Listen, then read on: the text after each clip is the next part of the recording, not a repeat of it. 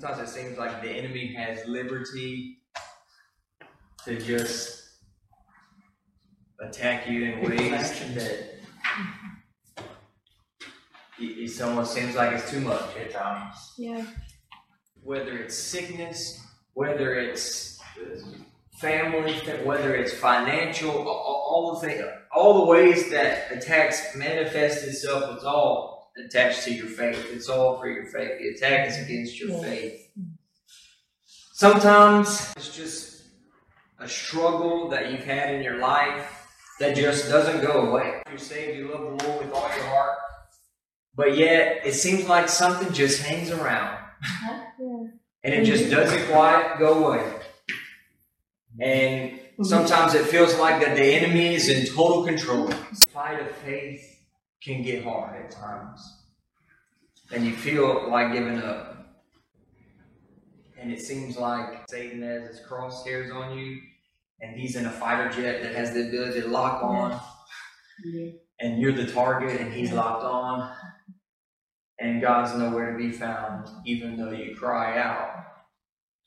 That's what it feels like to us. But he can only go so far. That's it. That's it. So just let this song minister to you. Even though my spirit's low and it seems I can hardly go, but still I see victory. Many times I'm walking by faith and I can't see what lies before me, but still I see victory. I just gotta tell you, Satan, you can't cross the bloodline because I'm covered by His blood. You may stare and you may fight, but you're gonna lose this battle tonight. Just remember, you can't cross the bloodline. Sometimes our battles get hard, and it seems we're fighting a lot. Oh, I remember I'm standing on the rock. So, Satan, if I were you, I'd turn around and give up too, cause I do believe you're bound to lose. I just gotta tell you, Satan, you can't cross the bloodline because I'm covered by His blood. You may stare, you may fight, but you're gonna lose this battle tonight.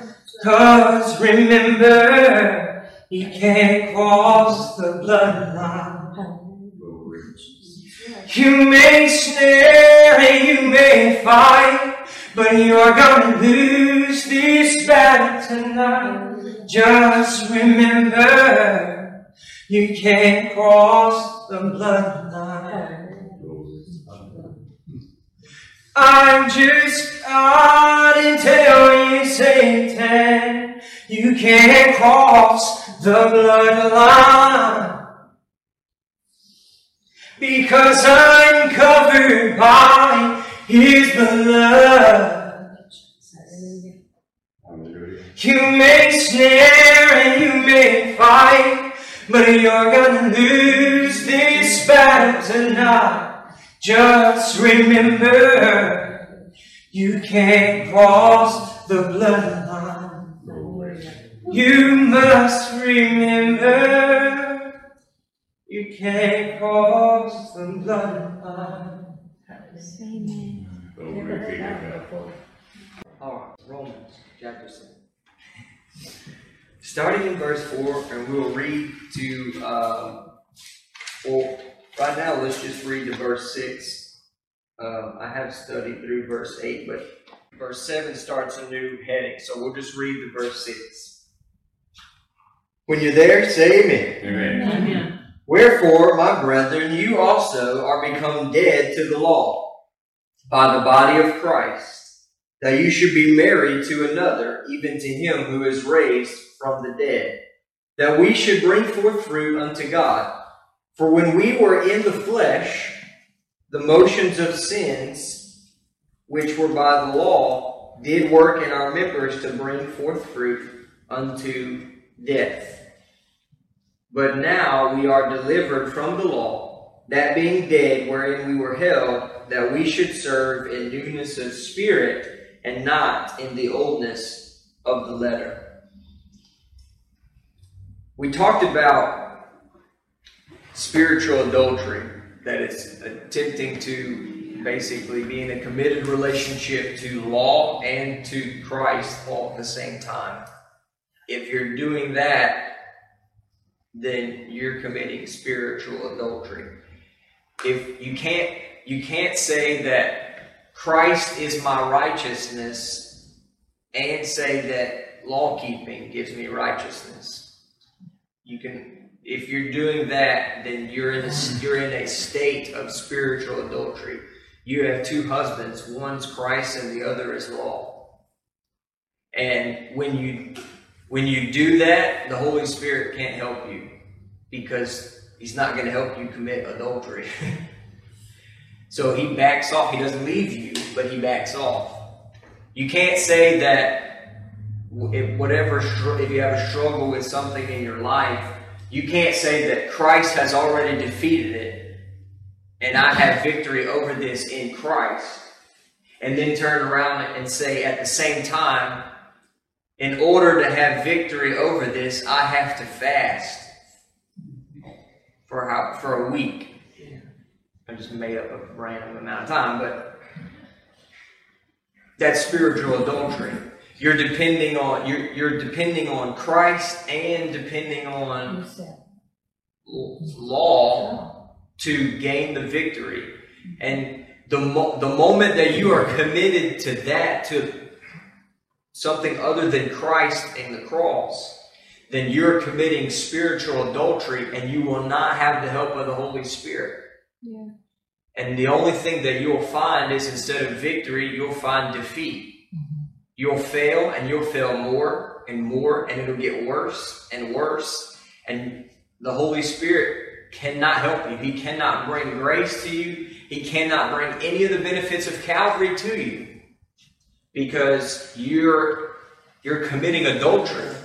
And if he were to do that, then it would only push you more in the direction of adultery, spiritual adultery. So the Holy Spirit backs up. He doesn't leave you. We know that. He stays. Thank God he doesn't leave us. Yeah. My goodness.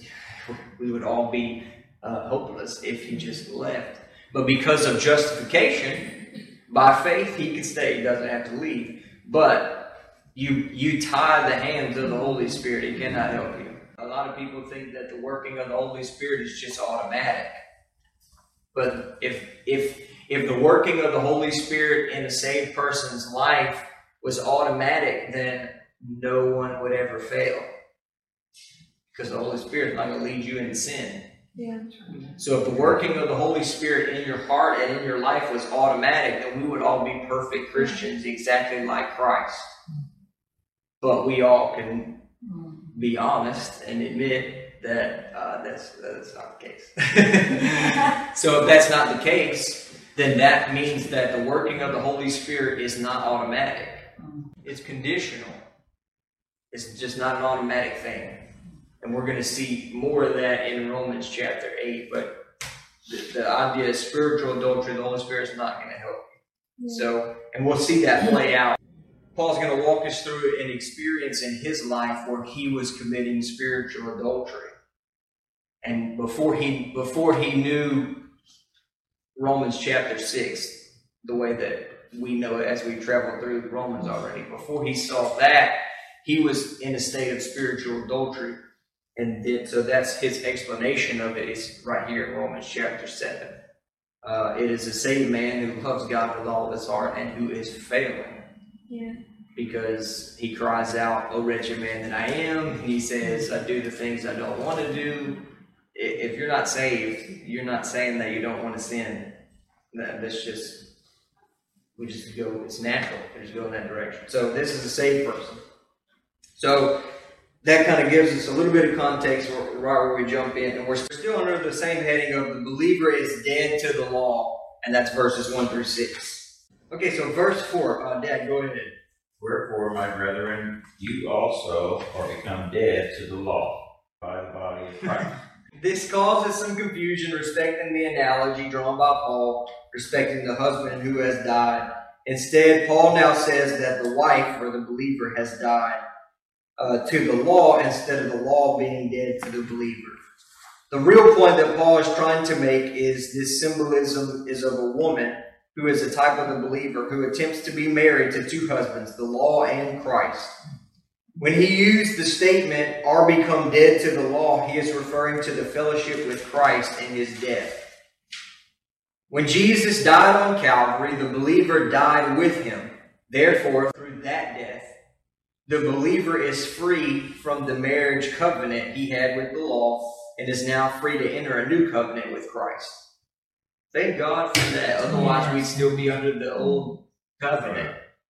But because of Christ, we can enter into a new covenant. That is when the Lord really opened up to me in covenants, I began to understand it a little bit better. Um, because marriage is a covenant. So, and you can't be in two, you can't be in two marriage covenants at the same time. That's adultery. So, to be under two covenants spiritually is spiritual adultery. To be under the covenant of law and to attempt to be under the covenant of grace at the same time, you're committing spiritual adultery. You are like a woman who is married to two husbands and in two marriage covenants. That's the idea. Covenants. Everything that God has ever done from the beginning to the end has always been within a covenant. Nothing that He has ever done is outside of a covenant. Throughout the entirety of Scripture, everything is in, everything has always been in a covenant. So, because of the death of Christ, because of Calvary, and your death with him. You're free from the first covenant to enter into the new covenant. Yeah. Praise God. the new covenant is way better. Yes. It is the, the whole book of Hebrews talks about it is a better, better, better covenant, better in every single way, better, better, better. Ask my dad about the book of Hebrews, and the one word that he'll tell you that he sees jump out like it's in a neon sign is better, better, better, better, better, better.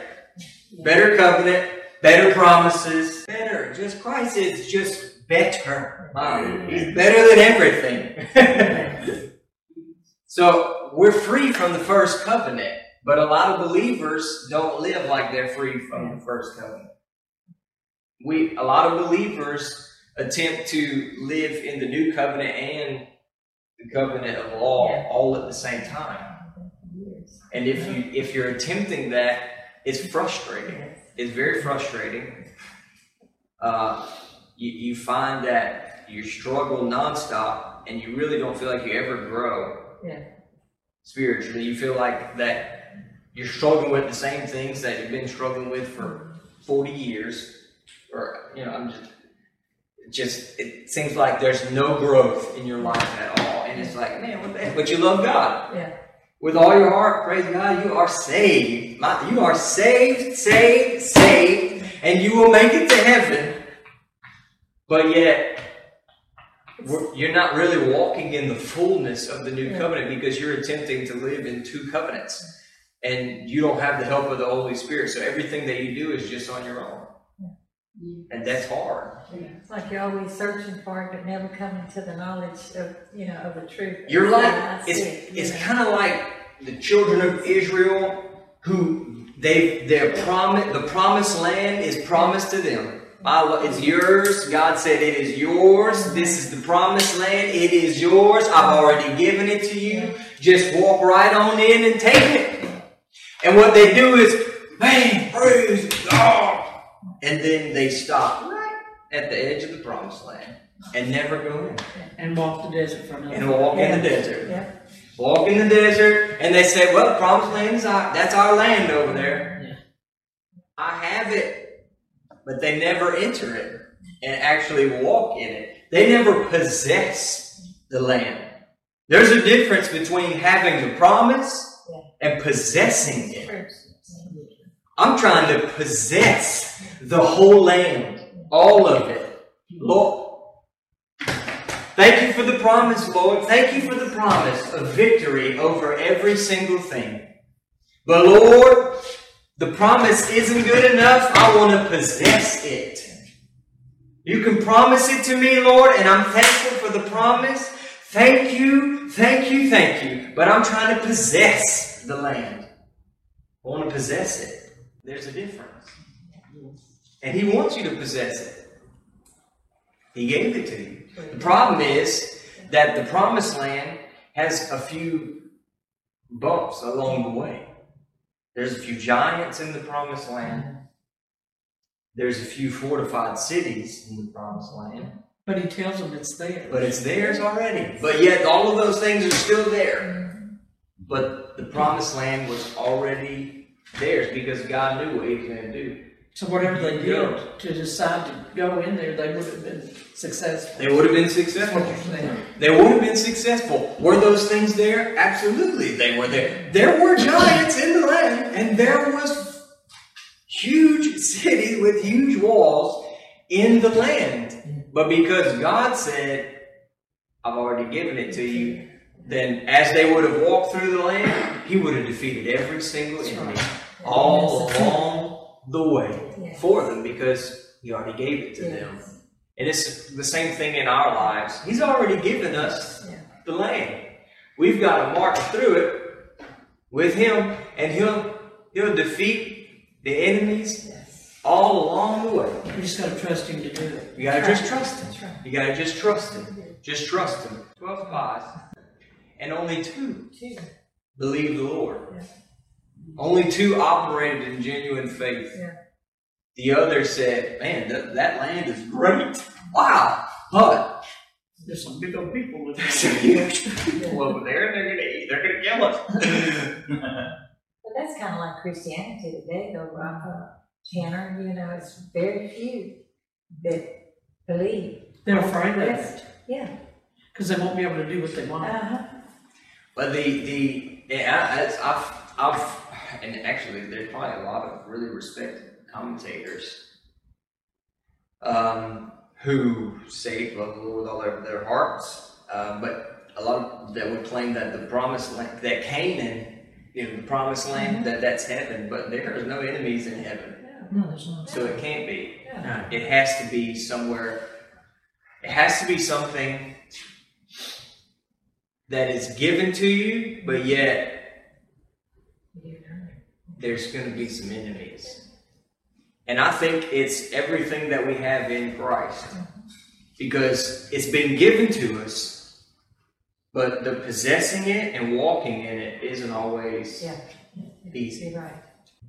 All of those, the enemies that were in the land, God already had the exact way that they would be defeated. It was just simply, do you trust me or do you Yes. not? Mm. It really didn't. It had nothing to do with, okay, I'm going to make you stronger. Because actually, a lot of the times, he made them weaker. He made Israel weaker right before they took up Jericho is a really good example, I think. Right, that was the first. That was the first thing that they came across when they go into the Promised Land. Is a huge city with walls all the way. It's like this huge fortified city. Like, great, here we go. Walking the first thing that we see. But he already bought those walls down. He already he already knew exactly what he was going to do. But I, if I'm not mistaken, the Lord commanded that they all be circumcised right before. I believe that is correct.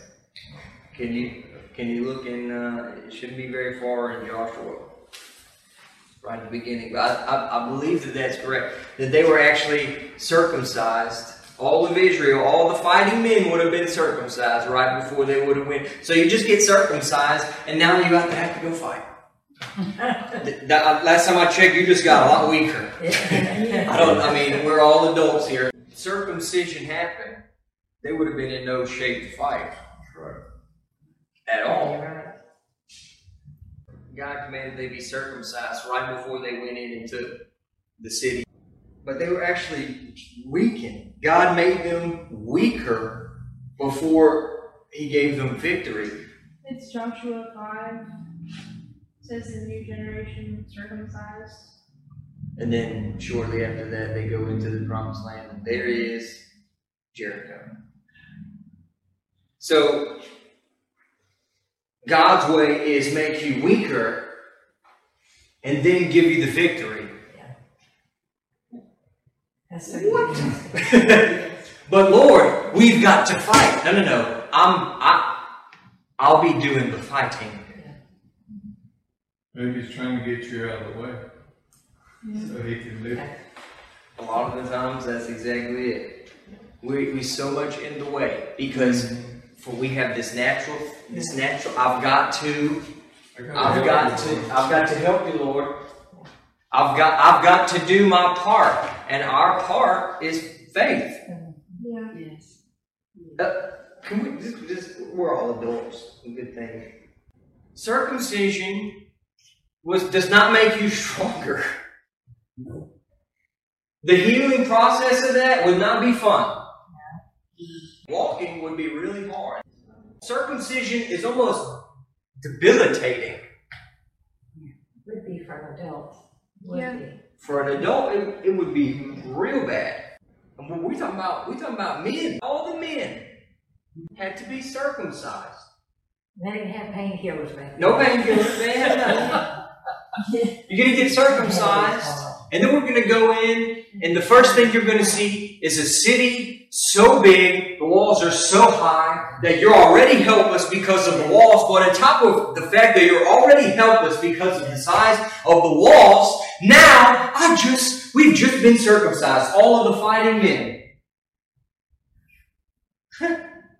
we already didn't have much hope when we saw the walls. Yeah. And on top of that, Now we got less. We're- Yeah. we've just had surgery. Can you imagine the faith it would take to continue? Oh, And then, yeah, now, now this is what we're going to do. We're going to march around the city seven days. There you go. I can do nothing.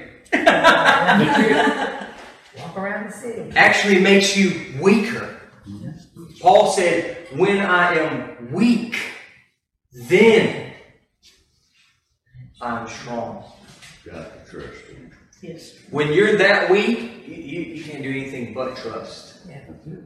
That's some we are weak, but he is strong. He is strong. You can do nothing but trust. You go from a position of uh, Jacob, where you are wrestling, fighting, trying, manipulating, maneuvering, doing all these different things, and then bloop, clinging. Yeah. It's when you get to that place, victory comes. Because at the end of it, the only thing you can say is, Thank you, Lord. I've been crucified with Christ, buried with Him, raised unto new. Yeah, but man, praise God. Yeah. You you overcame such and such. You can feel me going, man, praise God. I will glory in the cross. Man, Paul, look at that prayer life that you have. Man, praise God. Paul, man of God. Mm. But Paul himself said, O wretched man that I am, I will glory only in the cross. Because I can do nothing. And if the wall fell, it had nothing to do with me. And everything to do with him.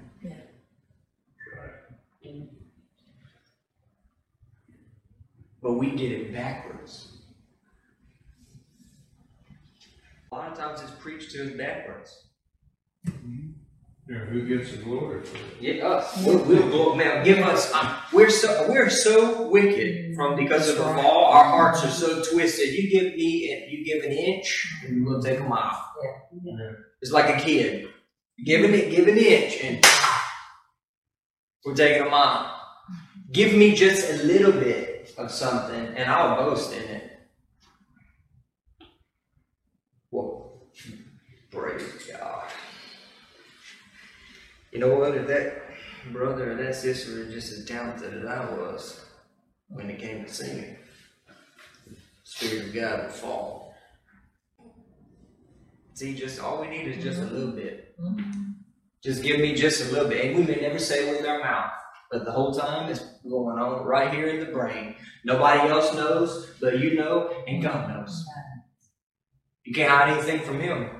He knows. Well, if they could just sing like me, Brother C, I tell you what, Brother C, if they had a voice like me, my love, the glory of God would fall in this place every time. Mm. If that Baptist church down the road, they could just preach like us, I Lord, Mm. Lord God be falling every time, just like it does for us on the Sundays. Because praise God, I was Bible college. They taught me how to preach. Obviously, then nobody taught them how to preach. Stuff like that just creeps in. Well, they was just as saved as long as I was. If they just dress like I dress, talk like I talk, this is one of my favorites right here. And this this hammers home right to the core. I'm just we just let's just kick pride right in the back pockets right on out of here. If they just knew the message of the cross, mm-hmm. Like me. like me. if they had the revelation like I had it. Oh, I'm sorry, I didn't know that you were in control of how much was revealed to you and how much wasn't. We, we, and he. I, I, I, that, me, it's all, that's it. Well,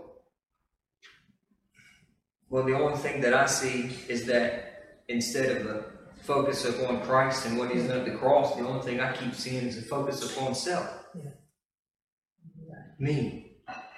Me. What I do. What I don't do. How talented I am. How much God has called me to do such and such. That He's called me because I don't do such and such. Or because I do do such. Praise God. God called me to preach because I pray more than any other man. Because I read more than any other man. Pray. God called me to cook on Wednesday nights because I can cook better than anybody else. Praise God. All the other people's food ain't anointed like mine. Mm. We'll come up with anything. Anything. I'm now, that's a little bit extreme, but on, pride. Anything. Yeah. anything. Just a little bit. Mm-hmm. Just a little bit. Except that would apply to Miss Nancy. Miss Nancy, yeah. Nancy. We'll, Yeah. we'll, we'll boast in anything. We don't know what we have in Christ. And Yep. when we see a battle, we see the promised land, or we see things that we that that the Lord wants to lead us into, and we look at ourselves and we go, I don't have the strength. That's why He wants us to walk by faith. Right. And we don't realize what we have in Him. We understand, okay, yeah, God, you can do it, but I can't do it. Like we separate ourselves from Him, and what He's trying to say is, no, in me, Yeah. you can do this Yeah. because of me. So, so go. I have told you to go, and I told you to do this. And uh, sometimes He kind of like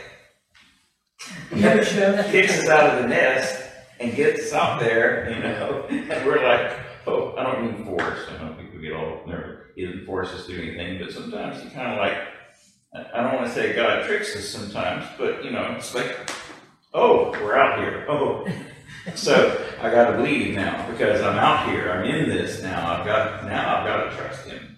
And then we began to trust him, and we began to walk through some things, and we began to tackle some things. Not too long ago, we would have said, there's no way that I can, I can do this. Yeah. There's no way that I can endure that. I will fall apart. And all of a sudden, we're right in the middle of Yeah. a fire, and we realize we're right not falling apart. right. Yeah. Right. He's sustaining us.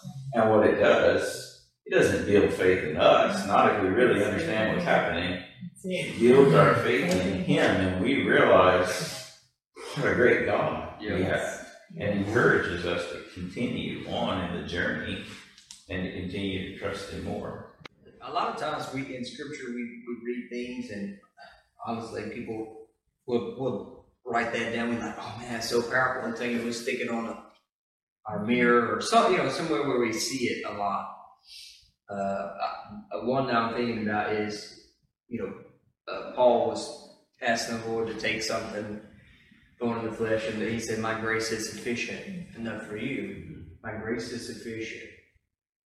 And it's like, man, praise God, His grace is sufficient. Like, but we never actually take the time to think that, okay, God told him that my grace is sufficient, which meant you're going to keep walking in it.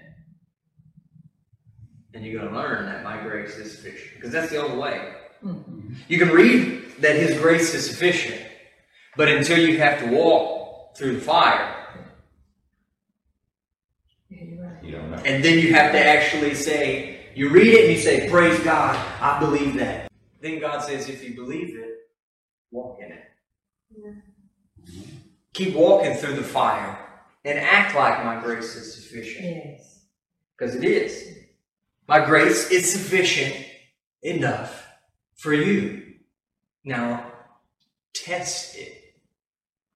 I said before. We, we once we got through and we got to justification by faith, and we saw that we are justified by faith, not by what we do, but by what Christ has done.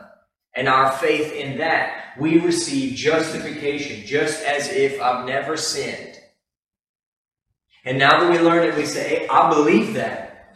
I, I, you know what? I've seen that in Scripture. I believe that. Now walk in it and get ready for the fire to test it. Do you still believe that you're justified by faith alone when you're failing? When you do blow it? Or better yet, when someone that you don't really care for too much, when they blow it? Does justification by faith apply to them? Because we're real quick to just praise God, justification by faith. I'm justified by faith alone. Because I believed in Christ and what He did in Calvary, I receive justification. That when God looks at me, it's as if I've never sinned one time ever. I believe that for me. When he looks at me, he sees Christ. Praise God. And then I blow it.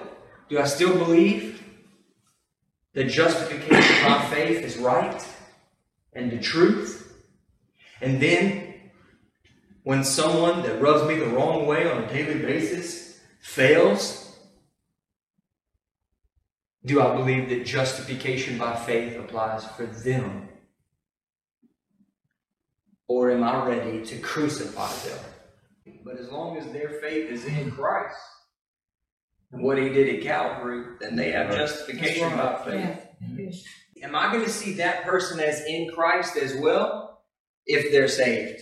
Or am I going to be ready to hog time up and throw them out? Should never be happy in somebody else's You're pain. right. It's going to be te- it's going to be tested. Everything is going to be tested. You say you believe it, it's going to be tested. The phrase "are become dead" in the Greek is T H A N A T O O. T H A N A T O O. And it means you were made dead or put to death. It speaks of great violence. In other words, there is absolutely no doubt that the believer is dead to the law and sin. We have been crucified with Christ. And we have to view everything from that. That I'm crucified. The old man, crucified. The relationship I had to the law, crucified. I've been crucified. Tanner's been crucified. You've been crucified with Christ. Before you had a relationship with the sin nature. You've been crucified in Christ. That relationship is no more. Yeah, go ahead and just go first off. For when we were in the flesh, the motions of sins, which were by the law, did work in our members to bring forth fruit unto death. The phrase for when we were in the flesh.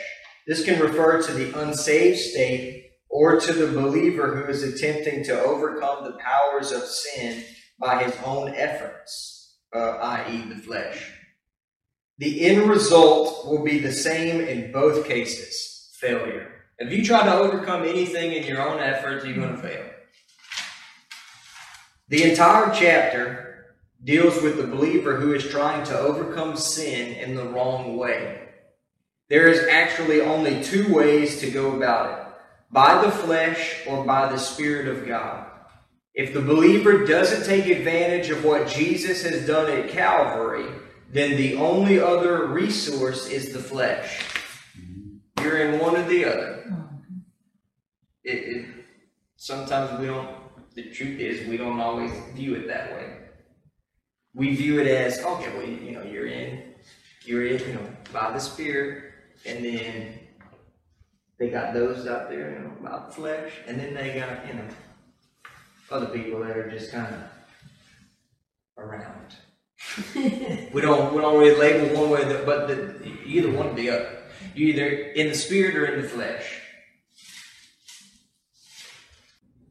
There is victory only in Christ and only in following His prescribed path. The next part in that verse says the motions of sins. This denotes being under the power of sin and refers to the passions of sins. It speaks of the sin nature operating full blast, bringing about one sin after the other, which will always happen when the believer relies on the flesh instead of the spirit. If you're not relying on what Christ did for you at the cross, and you're relying on something else to live victorious, to walk a holy life before the Lord, to live free from sin, you're going to fail more than you can imagine. And it's just going to keep getting worse. It's like rolling, it's like taking a snowball and then just rolling it down a hill. and just mm-hmm. gets bigger and bigger, and then it just picks up speed and goes faster and faster because you're dependent your faith is in the wrong thing. Yeah. Instead of having faith in Christ and what He did, your faith is in what you do to overcome sin. Well, I'm going to pray this. I'm going to pray every morning. And because I pray every morning, spend time with the Lord every single morning, I'm going to be able to live free from sin and temptation today. You're going to bust your face. Yeah. Yeah. You're going to bust your face that day because you actually believe that your prayer Yeah. is what gives you victory. Yeah. And when you, if you do that, I'm gonna tell you right now, I'm not. You'll be blessed in your prayer time. You spending time with the Lord. You're gonna feel His presence, and you'll be blessed. Sometimes you won't. Sometimes you will. But you're gonna fail so much because you're depending upon prayer Yeah. to give you victory over sin. Mm-hmm. And God never made it that way. It's like trying to use a spoon. It's like trying to use a butter knife to be a spoon. It, it's not made for that. God didn't make prayer to give you victory over sin. Mm-hmm. God, prayer is just communion with the Lord. Spend time with Him. It got nothing to do with victory over sin. And the truth, if you view it as victory over sin, you're robbing yourself of the blessing of prayer. Because then it just becomes working. Mm-hmm. And then before too long, because you're failing, you're going to stop praying. Because you think, well, this don't work. All right, what you just said there is really important. You said you're going to miss the blessing of prayer if you view your prayer time as the source of your victory over sin. Yeah. Because if you if you do struggle, if you start struggling in something, the answer that you have is more prayer. More prayer. I gotta pray more. I gotta pray more. And you, and you get to the point where, okay, I'm praying more, but I'm still struggling. And then you're like really starting to get defeated now. You're starting to feel like that nothing's working. And you almost get to the place where God, man, I'm praying three, three hours a day now and I'm still struggling. What's going on? And all of a sudden, you're not even enjoying your prayer time anymore. You're not enjoying the presence of the Lord anymore in your life. You're not communing with God anymore based Yeah. on a right relationship mm-hmm. through justification because you're trying to, you're working now. You're working. Trying to force it. Prayer has turned into Yeah. work and you're not enjoying. And Well- the Holy Spirit won't help you. Yeah. It won't help you in it Right, he backs off and he backs off. You're told on your own because it's it's now work, and, and that's just prayer. Just one example. Uh, one of the big things that we've seen that I, I've seen at least in the church world is, uh, I guess it's not really any different than what the Pharisees did, but fence laws. Yeah. We still got fence laws today. Mhm. Fe- fence laws because we can't keep the first law, Yeah. so we got to make a fence law to help us to not break the original law. Mm-hmm. And it's the same idea as we have with prayer. Well, I have I I have the ten I have these ten commandments, and I got to keep them. I want to live a holy life. I got to live a holy life, live a sanctified life. We've got to do it. Got to love my neighbor as myself. Love God with all my heart, mind, soul, and strength. Praise God, we're going to do that. And then we fail at it. Well, you know what? Praise God, we're still going to do it. Uh, we we're going to need to add a few fence laws to help us.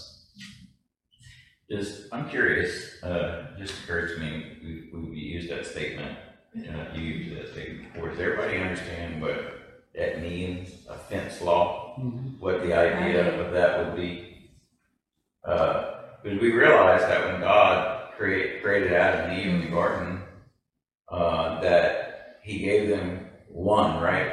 One thing. Yeah. One tree, don't, don't, don't eat of it. Everything else you can have, don't eat of that tree.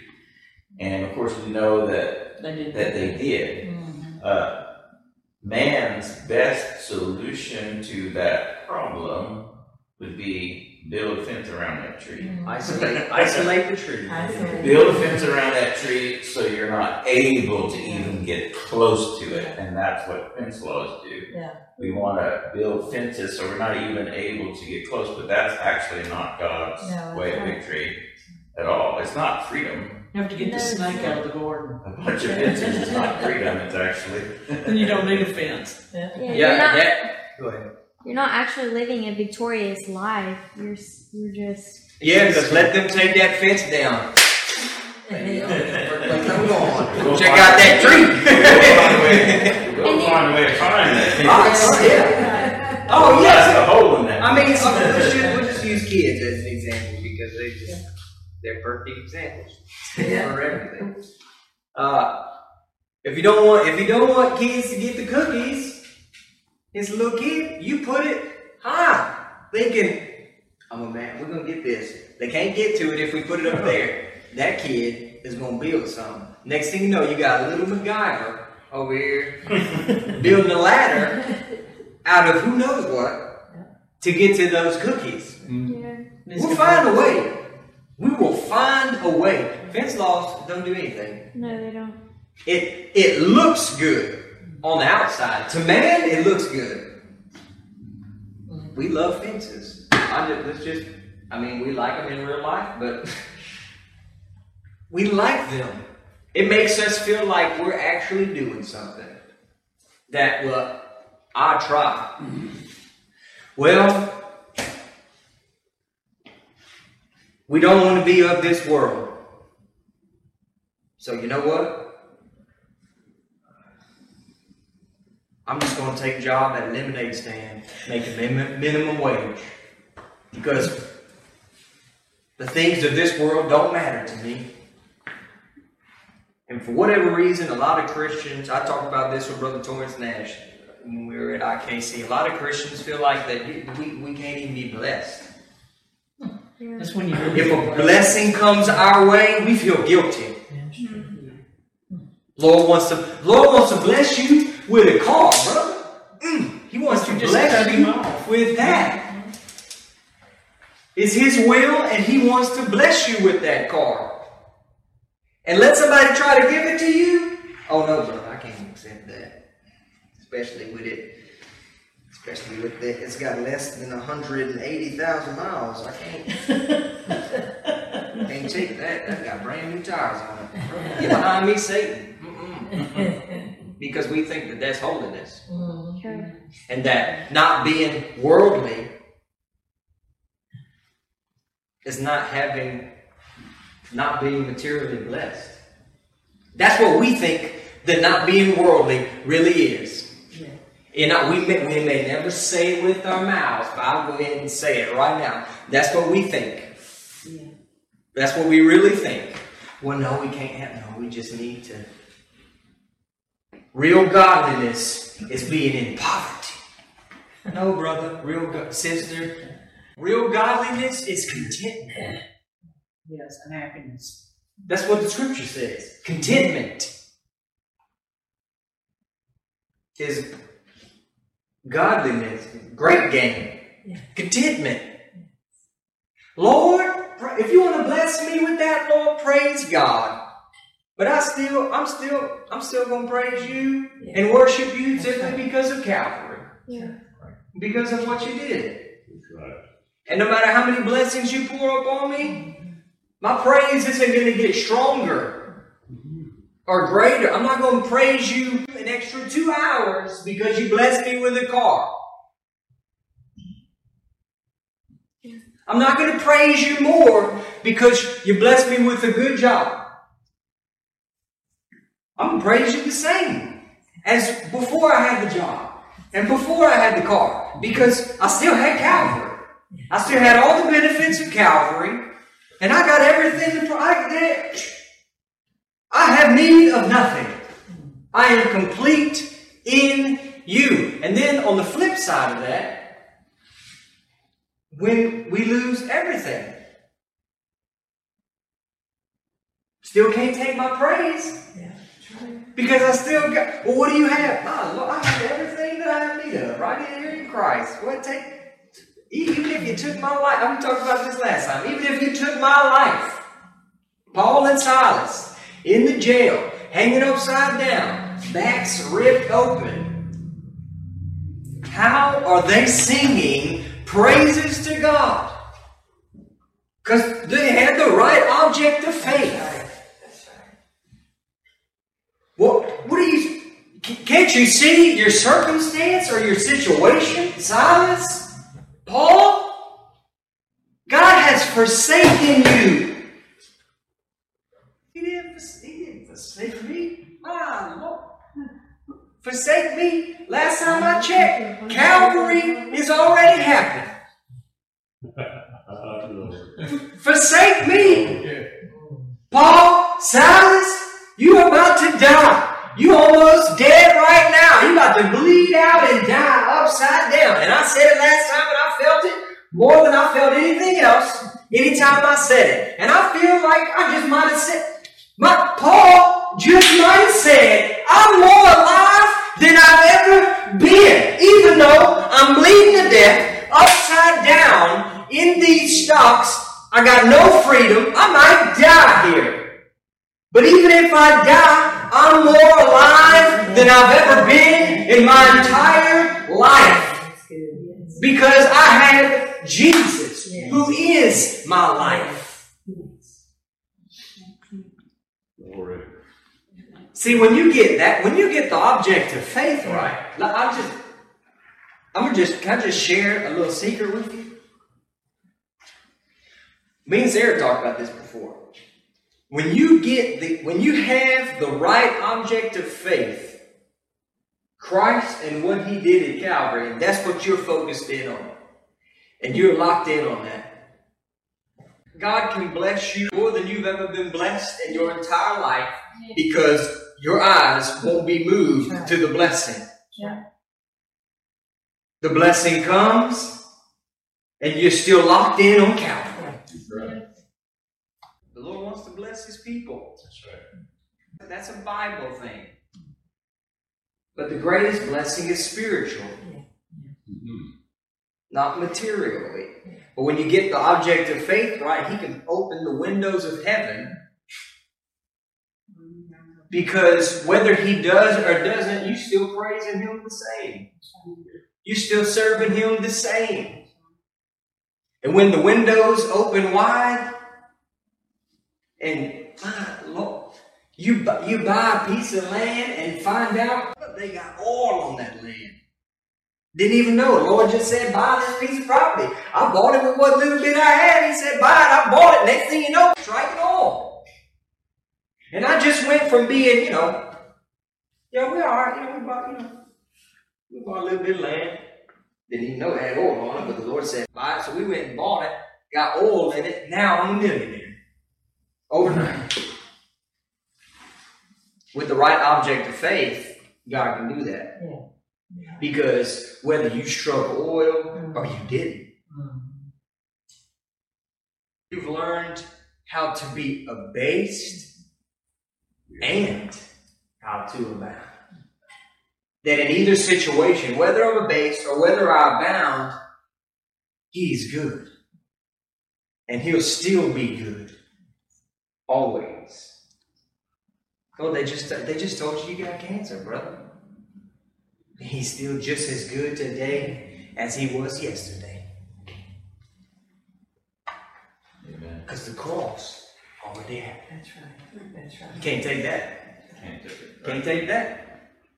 That's real. That's real praise. That's real worship. I'm, t- I, I, I'm telling you right now, if you got a hold of that in your own personal life, it would change your daily walk with the Lord. It would change your prayer time, everything. And if we if if we if if we got that concept down in our praise and worship when we came into a church setting, I'm telling you right now, the Spirit of God would fall every morning. Because all your worship and praise is tied to Calvary. Yes, yes. And people, we would we could come into the building, and you know what? Our week might have just been the worst week we've ever had in our life. We enter in the building and let them strike one piano note and say the name of Jesus. And we'll be praising God like we're about to enter into heaven itself. We wouldn't have to try. We wouldn't have to work. Every morning, Bob, look, just turn it to me, start singing it. 4 a.m. when you wake up. And before I knew it, I was, I, you didn't want to be around me. Ask my wife. she knew me before. I complained all the time. I was a complainer. I'm not even kidding. I was But then I saw, then God fixed my object of faith in this complainer with just that. The right object of faith. That's the only thing to change. Yeah. This complainer turned into a rejoicer every day. Amen. Every day. Object of faith. If you focus on circumstances, situations, they ain't gonna change. But if you focus, if you want help, you don't want to feel like that. You don't want to be depressed. That's a lot. That's we suicide rate skyrocketed. Depression, all of this. Man, what is this? Wrong object of faith. Yeah. Right. I experienced depression.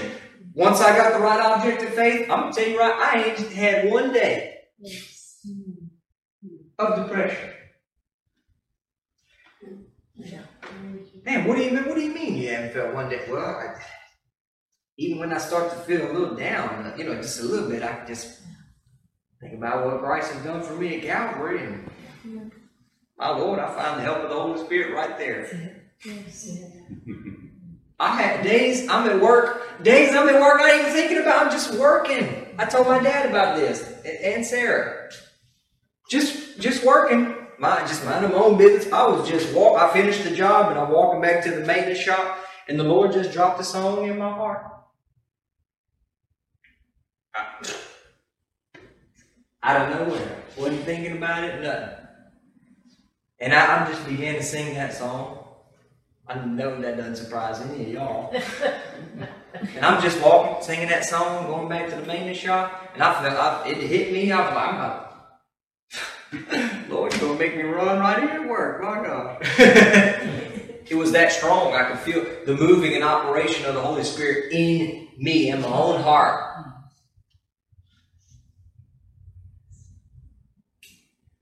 We're gonna walk this road in glory, children, my Lord and I. That was the song. It wasn't even anything super crazy, it just that was the song.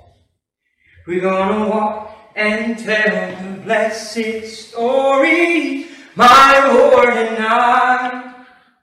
When I come to the river wide, the blessed Lord is gonna calm the tide. We're gonna walk this road to glory, children, my Lord and I. I just began like just walking out of nowhere, singing that song. Just, mm. People got some strange looks. just nobody was around me at the time. I was in a, in a, in a place that really nobody was around me. But that song hit me,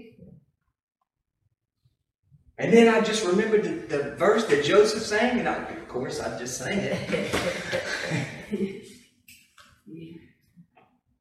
and I just, when you have the right object of faith, you don't have to work for anything. Yeah. The Lord will drop that song right when you need it.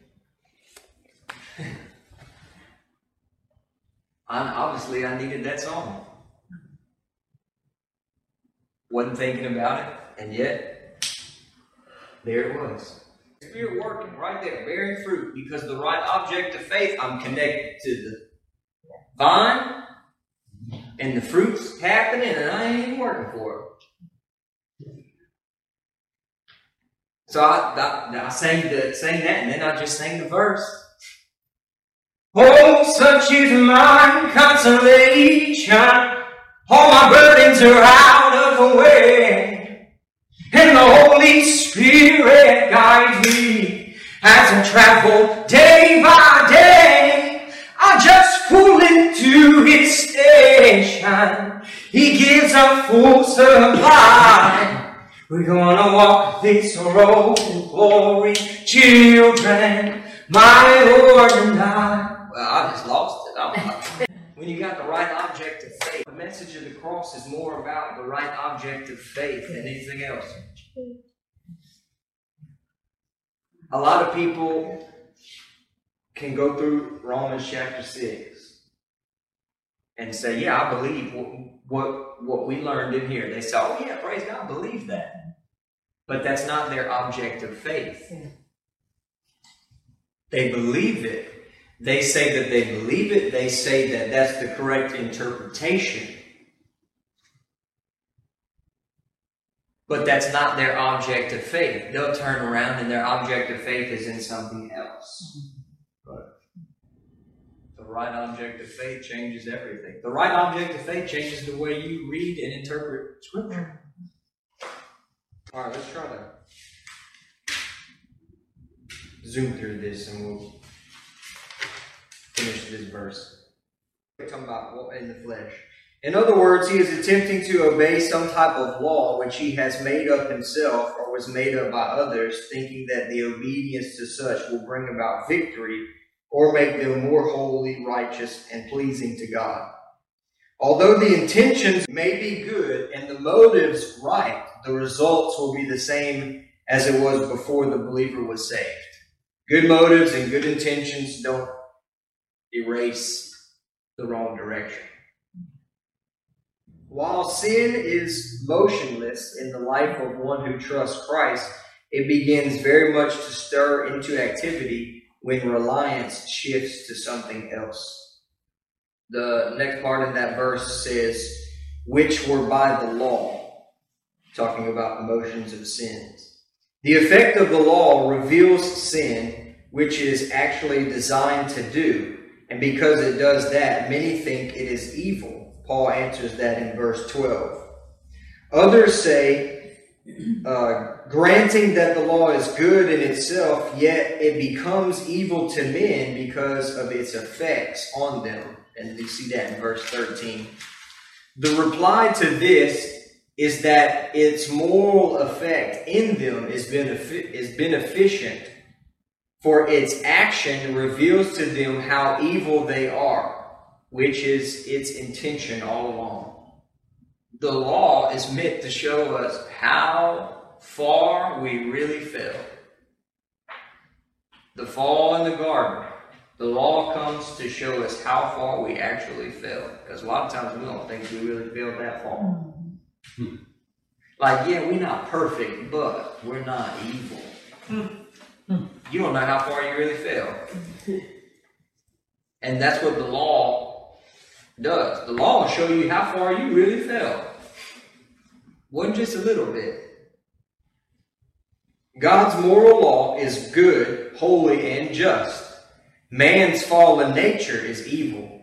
The effect of law acting on that nature manifests not only the fact of the disease of sin, but the exceeding malignity of the disease. The next part in that uh, verse is, did work in our members to bring forth fruit unto death. God's moral law does two things. The law of God does not cause the sin in the person's life or have anything to do with its origination. It only reveals what is already there. Man was and is so deceived that he simply would not believe that his condition was as bad as it actually is. So the law of God showed him just how bad it was. The law of God, the second thing is the law of God showed man how weak he really is, respecting his efforts to address this terrible problem. Thou shalt not bear false witness, and thou shalt not covet sound very simple. But man soon finds that he is unable to keep these laws, irrespective of how hard he may try. The problem is his depraved nature, which is a result of the fall, and which has no power at all to do that which is right. Not only can man not obey these commandments, he as well has no way within himself and in any capacity to remedy the situation. Man's every activity can only bring forth death because man has no life within himself whatsoever. The death mentioned here is spiritual death, which, may, which means separation from God, who alone is the life source. That is the end of verse 5. Uh, that's as far as we're going to go tonight. And we will get a lot farther in next class because we're just going to make sure.